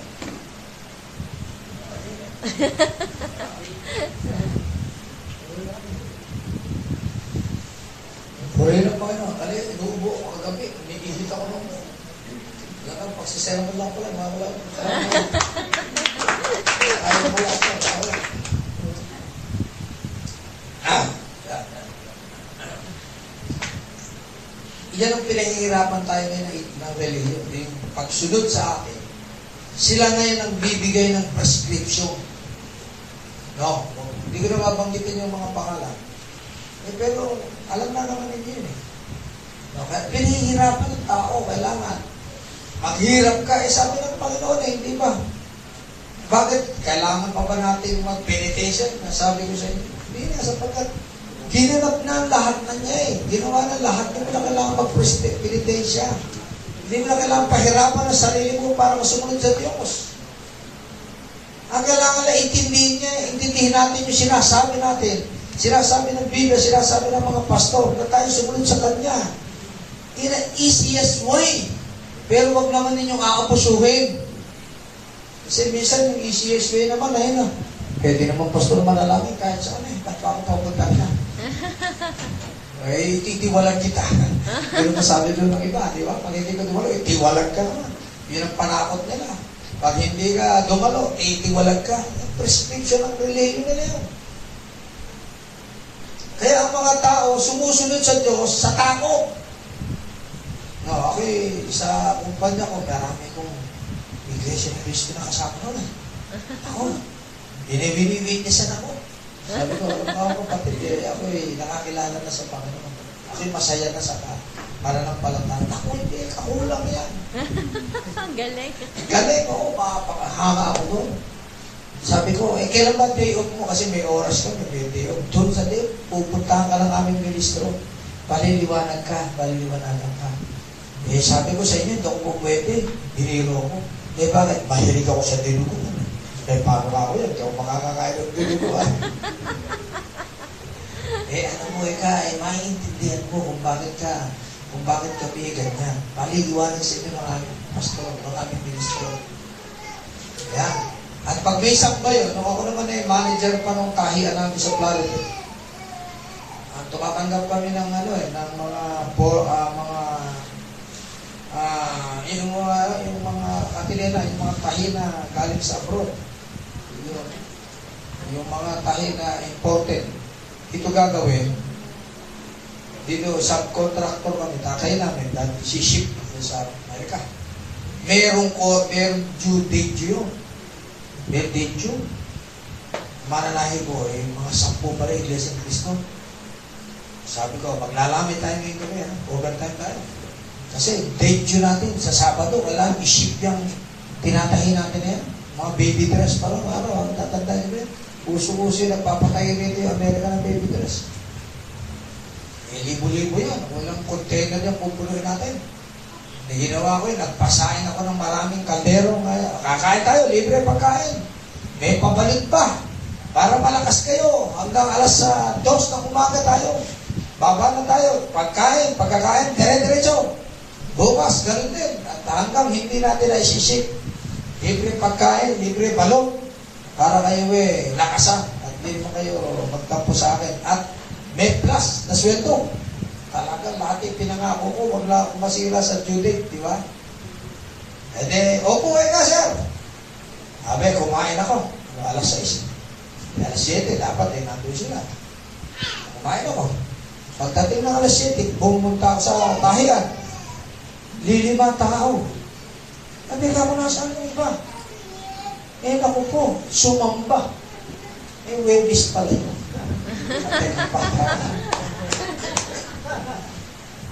Eh sabi ko, eh, hindi ba akong pinakiusapan ko? Na tayo may, may tatapusin. Naku eh, kahit daw niyo tanggalin sa trabaho, galing. hindi namin pwede ipagpalit yung Lupit. pagsamba. Malupit ako talaga. Kaya pinapaupo lang. eh. Umanga ako ro sa ganung bagay. Talagang ganun. Sila, sinabihan. Ganun nila ipinaglalaban. Kahit tanggalin sa trabaho. Hindi sila gagalaw. Hindi sila mauuga. Ha? Malupit, ano? Nung ako naman ay nagkaroon ng opportunity na, ay naku, maraming kabataan ako na ipasok ng trabaho dyan sa Malinta. Diretso nitong Malanday, Malinta, di ba? Diyan ako dumakaling eh. Diretso pa doon, tapos sa ba, uh, may Ramitex, yung dating Ramitex, kakaliwa ka, mayroong, ano doon, na nagdadaying ng mga tela. Naging kaibigan ko yung general, personal, general manager sa personnel, si Mrs. Tan noon. Isa siya sa kasosyo ng planta na yun. Sabi niya, Pastor, gusto ko kukuha ko ng mga miyembro mo na gagawin kong tauhan. Amen. Ako salamat. Makapagbigay kami ng opportunity sa mga miyembro. Isang daang kabataan ang nadala ko ron. Oo, ang, ang kondisyon lang, pag nagka-problema, pastor yung mga kabataan ko, ikaw lang ang kausap ko yan. Kailangan sumusunod sa iyo lahat yan. Ipapasok mo. Pag hindi, hindi na ako kukuha sa iyo. Eh bakit ganyan ang kondisyon mo? Kasi, ganyan ang ginagawa sa akin ng mga iglesia ni Kristo. Ang katapat kong nagpapasok doon, iglesia ni Kristo. Sa Iglesia ni Cristo, pag sinabihan sila, bawal ang welga, walang sasali sa welga. Ipapasok ka ng trabaho, pero huwag kang lalabag. At ang kausap yung nagpasok yung ministro. At hindi ka lalabag. Eh, humanga na naman ako sa iglesia. Kasi yung mga ipinasok ko, pagka na ng tatlong buwan, mga nagre-reklamo. Napapatawag tuloy ako ng opisina. Pag napapagod na, nagre-reklamo. Eh, ganito, ganito, ganito. Ako, ako, kaya naghahanap ng trabaho. Ngayon ako, panay naman reklamo nyo. Eh, pero hanggang ngayon, meron na iwan pa rin doon. Siguro mga lima, naging supervisor na. Ah, Hanggang ngayon. Kaya anong, ang nangyari naman, nagtatago ako. Pag nanganak, ginagawa ko ninong. pero ngayon, hindi ko alam. Pero alam ko, balita ko, buhay pa. Kaya nasabi ko, maganda ito, lalo malapit lang sa inyo yan. Yan, eh, balikan natin. Si, alam ko, wala na si Mrs. Tan. Pero may yung pumalit sa kanya, alam ko, may, naging kakilala ko pa rin ang personal manager. So, yan, marami kami yan. At malapit dito sa balita. Pag-aralan natin, sana makuha ulit. So, binanggit ko sa inyo yan sapagkat yung pagsunod sa Panginoon ay talagang dapat ay malalim na pagsunod. Hindi yung pagsunod lang. Pag ikaw ay masaya, maligaya, walang problema. Kaya ka nakasusunod. Ganyan ang sinabi ni Satanas kay Job. Di ba? Sabi ng Panginoon, Oh, tingnan mo itong anak ko si oh. Talagang faithfully sumusunod sa akin yan. Di ba? Pinagmalaki pa ni God si Job eh. Kaya Satanas eh. Kaya sabi ni Satanas, No, charot. charot na naman. Eh bakit? Eh kaya mo lang sumusunod sa iya. Pinagpapala mo kasi na. Lahat ng blessing sa langit, inubuhos mo dyan. Kaya iyan, eh sumusunod sa'yo.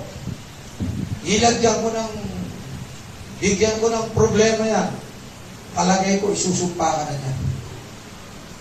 Di ba?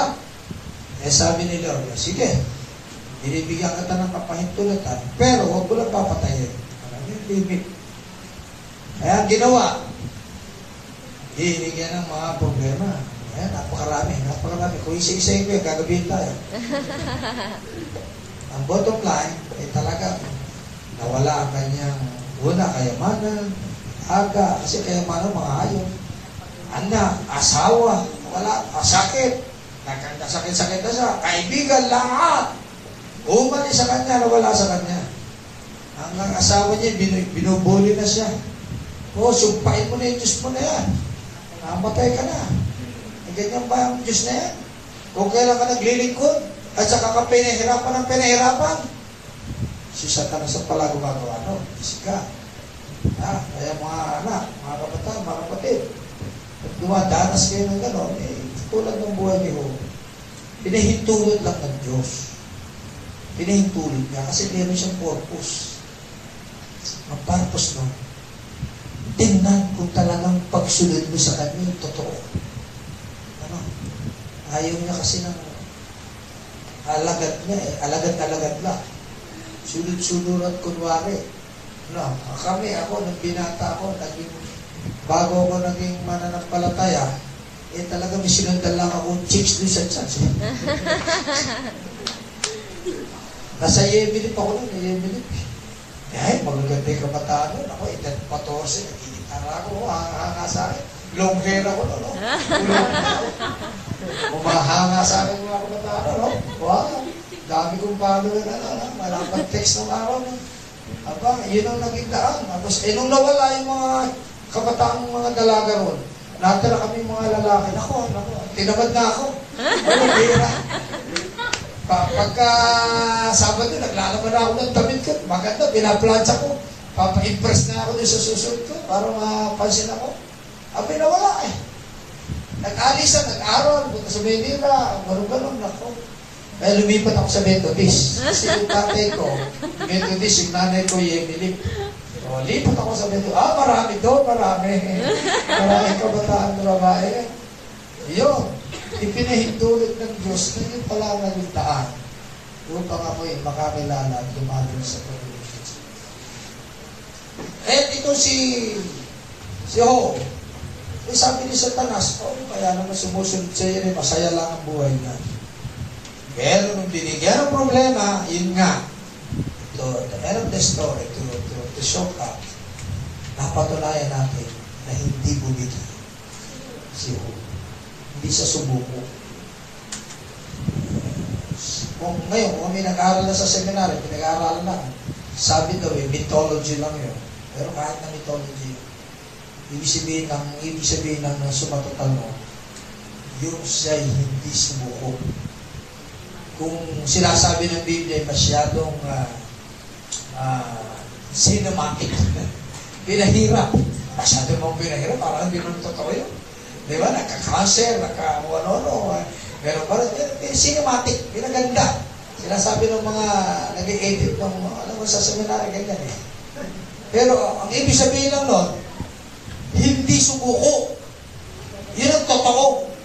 At hindi mapasubalian ng mga theologian na kung hindi man literal na nangyari sa buhay ni Job ang mga bagay na yon, hindi sumuko sa lahat ng problema.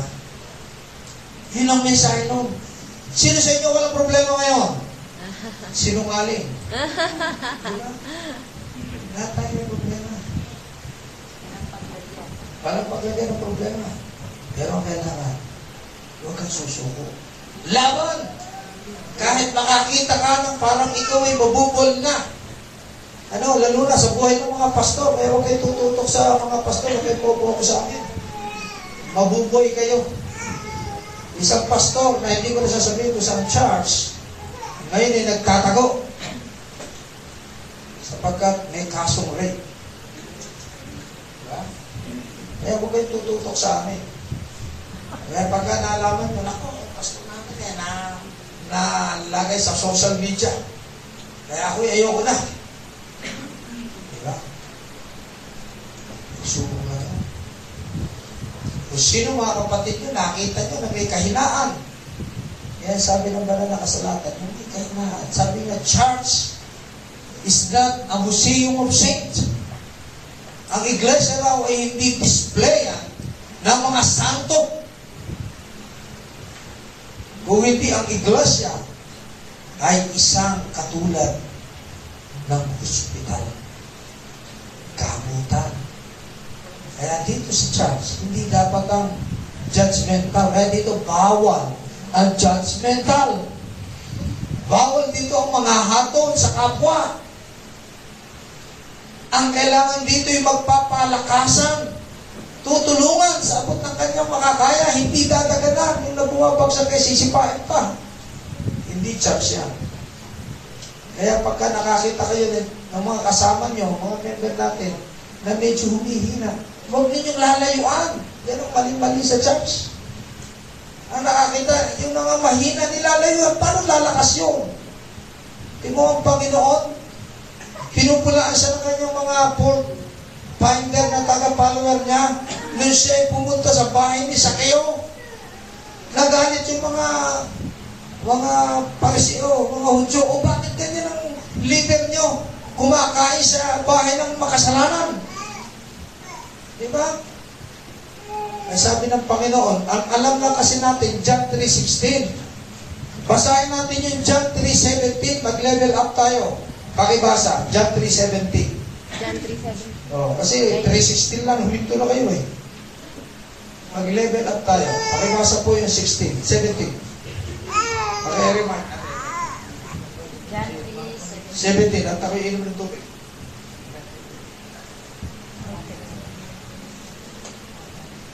sapagkat sinugo ng Diyos ang kanyang anak, hindi upang hatulang maparusahan ang sanlibutan, kundi upang iligtas ito sa pamamagitan niya. Ayun. Alam mo, John 11.17, hindi siya nagparito para, ano ang sumunod? Husgahan. Hatulang maparusahan. Hatulan. Oh, kaya bawal ang judgmental. Ano, kung hindi para Kundi para iligtas ito at iligtas sa pamagitan niya. sa pamagitan niya.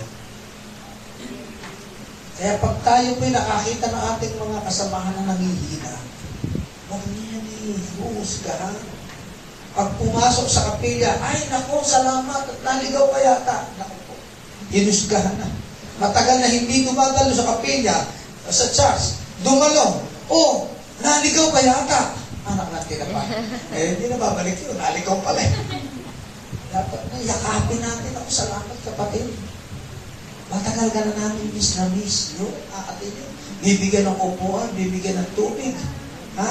Hindi yung bibigyan ng chismis na ko. Yan eke, dahil hindi dumadali. Kasi eke, iba na kasama sa buhay niya. Kasi eka, yan eh, ano eh. hmm, Tumataya na ng huweting eh.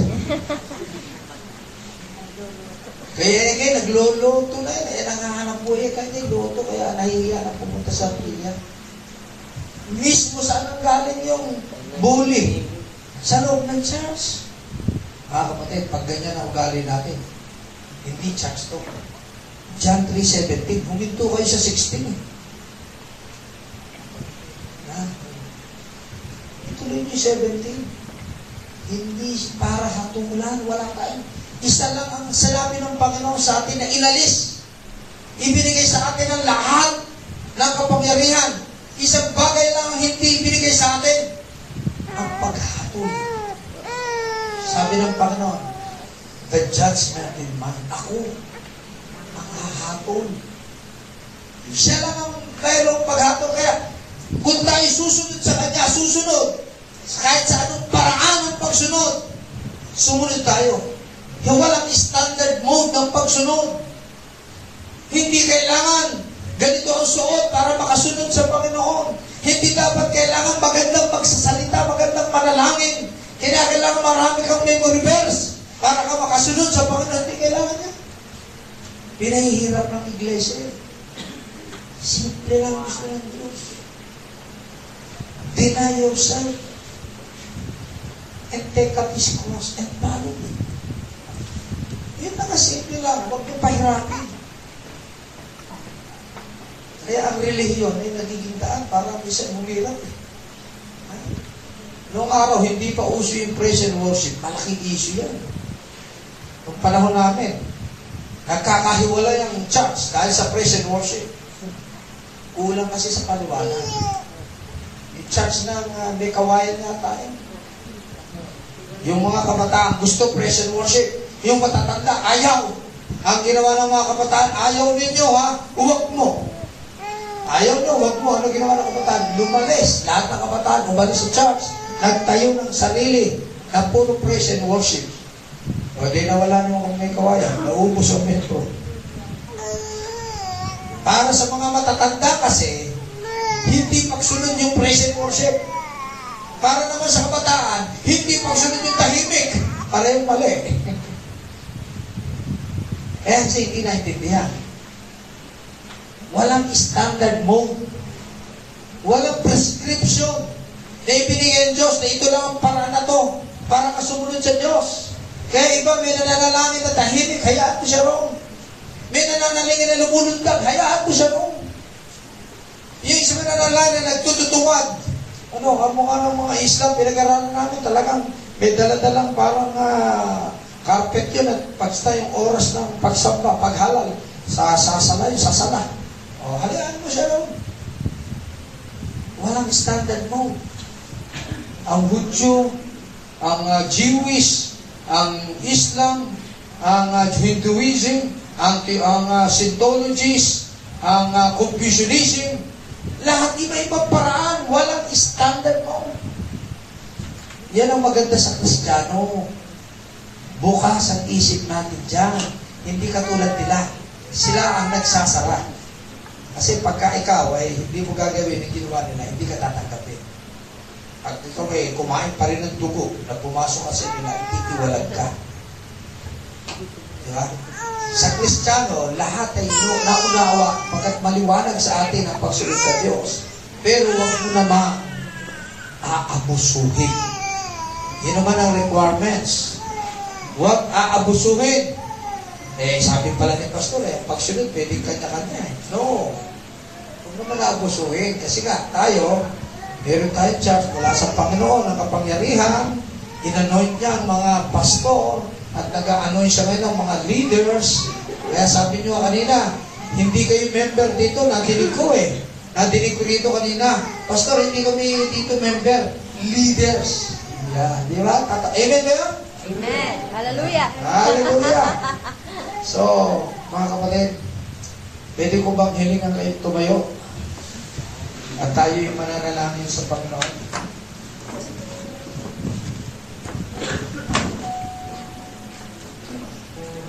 Alam niyo, ang Panginoon ay matagal nang naghihintay sa atin. Tinatawagan niya tayo, hindi lamang maging anak niya, kundi tayo maging alagad niya. Pinasimple ng Diyos ang paraan para tayo makasunod sa Kanya.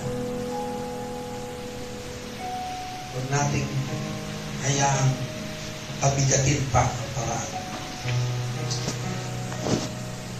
Napakasimple lang. Pag-aralan natin, subukan natin, i-deny natin ang ating mga sarili. At pasanin natin ang cross sa ating mga buhay. At tayo sumunod sa Kanya. Tayo manalangin. Panginoon, salamat sa iyong mensahe sa umaga dito sa amin. Na tinatawagan mo kami na patuloy na sumunod sa iyo. Na sumunod bilang alagad at hindi lamang mananampalataya mo. Sumunod na isang alagad na handang magsakripisyo. Handang lumaban, haba alamang ipagtanggol ang pananampalataya na tinanggap namin sa iyo. Alam namin, Panginoon, na hindi namin perpektong magagawa ang bagay dito.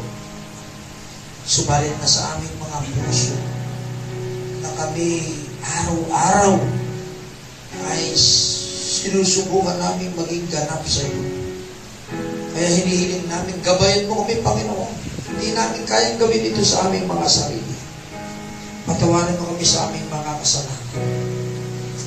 Sa kasalanan ng aming isip, sa kasalanan ng aming mga layunin sa buhay, sa kasalanan ng aming mga naitatanim sa aming mga prinsipyo. Patawaran mo kami, Panginoon. Naway, sa mabilis na takbo ng araw, panahon, huwag masayang ito, Panginoon. Kundi magamit mo kami sa iba't ibang kaparaanan habang kami malakas, habang kami bata pa, habang kami may pagkakataon, at hindi yung panahon na kami matanda na hindi na namin kayang magawa ang mga pinapagawa mo sa amin.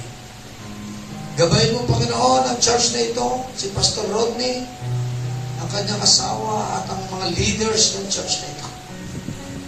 Patuloy namin silang nilalapit sa iyo, Panginoon, na sila ay namumuna sa iyong banal na gawain. Pakabanalin mo sila, Panginoon. Hawakan mo sila. Ikaw ang patuloy na humawak, Panginoon, sa bawat isa sa amin, lalo na sa mga leader ng KFC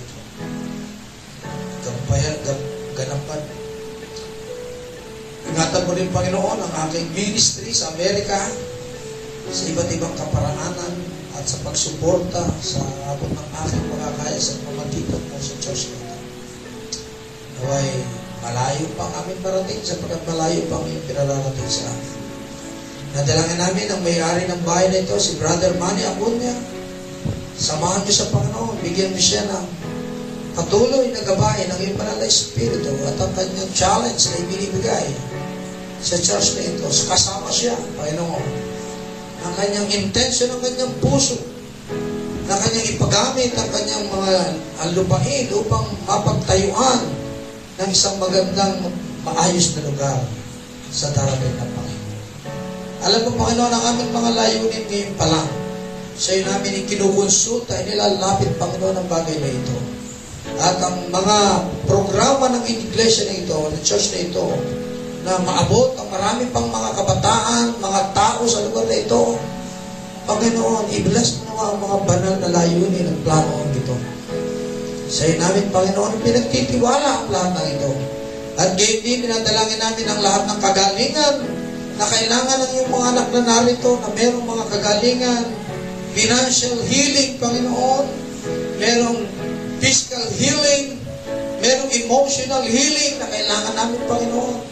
Ikaw ang magbigay ng lahat ng kagalingan ito. Patuloy mo silang gabayan. At sa pagkaloob Panginoon, sa susunod na taon, ako'y muling makabalik sa lugar na ito, sa buwan ng Agosto, upang muli kitang ipag, ipagmalaki, ipagmapuri na ikaw ang Diyos na gumagabay sa aming pamilya, sa aming ministry, sa aking buhay, upang isigaw ko, Panginoon, ang iyong kagdakilaan na ikaw ang Diyos na pagpapala, nag-iingat sa akin sa araw-araw ng aking mga gawain sa Amerika.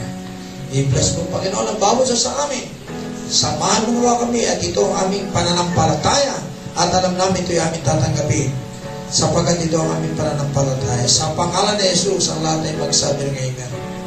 Amen, Amen. Purihin natin ang Panginoon. Palakpakan natin ang Muli tayong pinagpala ng ating Panginoon sa pamagitan ng mensahe ng kanyang lingkod. Muli ay inaanyayahan namin kayo na palaging makinig sa Herd Ministries Podcast Radio. Ang pagpapala ng Diyos ay palaging sumainyo. Maraming salamat po. Di alam